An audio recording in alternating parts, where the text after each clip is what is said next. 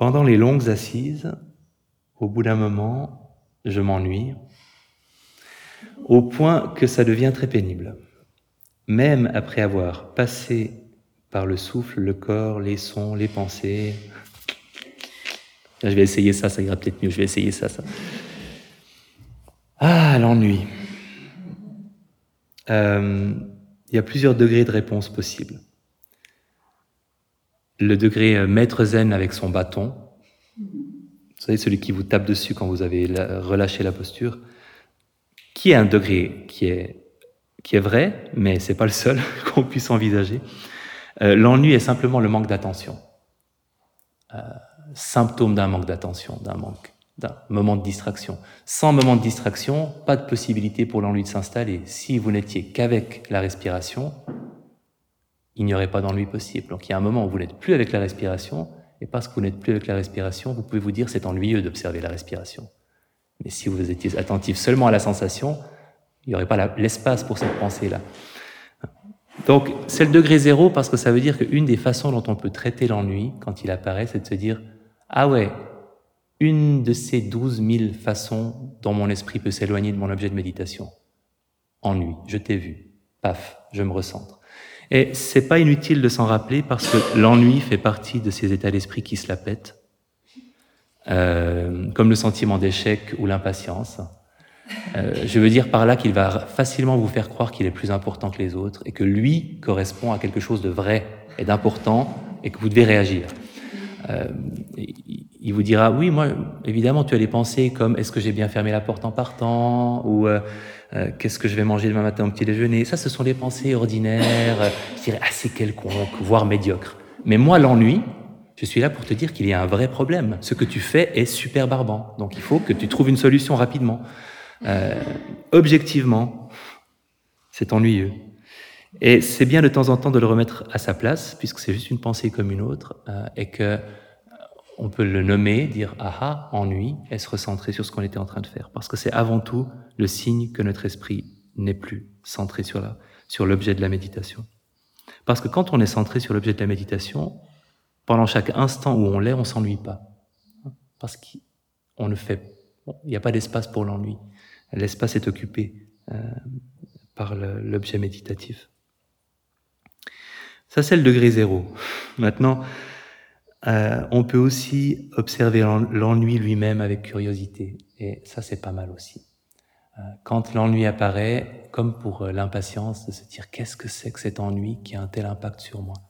Et c'est un truc assez subtil l'ennui, parce que l'impatience, vous le sentirez physiquement probablement de façon assez intense, l'ennui moins. Donc comment ça se manifeste? Physiquement et puis émotionnellement, psychologiquement. De sortir votre loupe, votre microscope, euh, et d'avoir comme intention, quand l'ennui se manifeste, de le comprendre, pas au sens intellectuel, mais de comprendre exactement comment ça se manifeste euh, physiquement et, émotionnellement pour vous. Et parfois, là aussi, c'est un instrument qui permet de prendre du recul par rapport à, l'ennui et de retrouver de l'intérêt en observant l'ennui. Et d'une manière générale, la curiosité est, est un, un remède à l'ennui.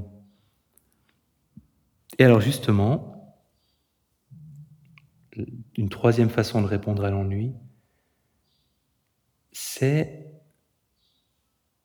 d'ajouter de la curiosité et de l'ambition à ce qu'on est en train de faire. Si on considère que c'est un messager honorable, l'ennui, eh bien, il vient peut-être nous signaler qu'on est en train de faire quelque chose de trop facile ou de trop euh, répétitif pour nous. Ça peut aussi être de trop difficile et on décroche euh, on décroche vers l'ennui à cause de ça. Mais imaginons que ce soit quelque chose de pas assez stimulant, parce que c'est souvent le message de l'ennui. Alors une réponse possible, c'est de d'augmenter le niveau de curiosité et le niveau d'exigence dans votre méditation. Si vous êtes centré sur la respiration, de vous dire par exemple, ok, je prends conscience de la respiration, mais je veux aussi prendre conscience du moment exact où mon attention quittera la respiration. Et je veux savoir exactement quelle distraction va m'éloigner de la respiration. Et la respiration est beaucoup moins ennuyeuse quand on fait ça. La respiration devient, comme je le dis souvent, un film à suspense, un thriller, où vous avez une respiration innocente qui se promène, et elle va être assassinée par une distraction. Et le seul moyen de connaître le visage de l'assassin, c'est de la suivre, mais vraiment de faire une filature extrêmement serrée. Voilà, il n'y a rien d'ennuyeux dans une enquête policière. Et, ça peut être vraiment, parfois c'est le signe qu'il y a quelque chose qui s'est un peu relâché, que, que, ça devient en effet un peu morne, un peu répétitif. Alors guettez l'arrivée de la distraction, élargissez votre observation à l'objet de méditation, par exemple la respiration, et ce qui va vous en éloigner. Et euh, vous avez de la curiosité pour les deux choses. Ça peut être aussi, si par exemple ça vous arrive au milieu d'une méditation sur la respiration, une invitation à faire quelque chose de plus difficile, à faire de l'attention ouverte par exemple. Euh, et là aussi avec euh, une, une forme d'ambition, vous voulez avoir conscience de chaque instant, de ce qui se passe en vous à chaque instant. Si c'est un son, vous voulez l'entendre, le reconnaître comme son. Si c'est une pensée, vous voulez l'observer. Si c'est une sensation, vous voulez la ressentir. Et vous voulez aussi savoir comment votre esprit va passer d'un son à une pensée ou d'une pensée à une sensation, tous les moments de transition euh, d'un sens vers un autre. Et ça, honnêtement, ça ne peut pas être ennuyeux. Ça peut être source de confusion, ça peut être par moments trop difficile et ça nous donne envie de revenir à la respiration. Ça peut pas être ennuyeux parce que c'est votre, c'est votre propre expérience que vous observez. C'est ce qui constitue la personne que vous êtes, que vous êtes en train d'observer. Euh, c'est forcément intéressant. Ah, même si on se trouve être une personne très ennuyeuse, le contenu de, de nos pensées n'est pas ennuyeux du tout. Voilà donc trois, trois approches euh, complémentaires. Le, coup de bâton, c'est juste de la distraction. Je n'y accorde pas d'importance, je me recentre. Euh, L'observation de l'ennui lui-même comme quelque chose d'intéressant à observer est la plus grande curiosité face à la, respiration, aux distractions ou un, une plongée dans l'attention ouverte. Voilà, j'espère qu'il y aura suffisamment d'instruments pour vous.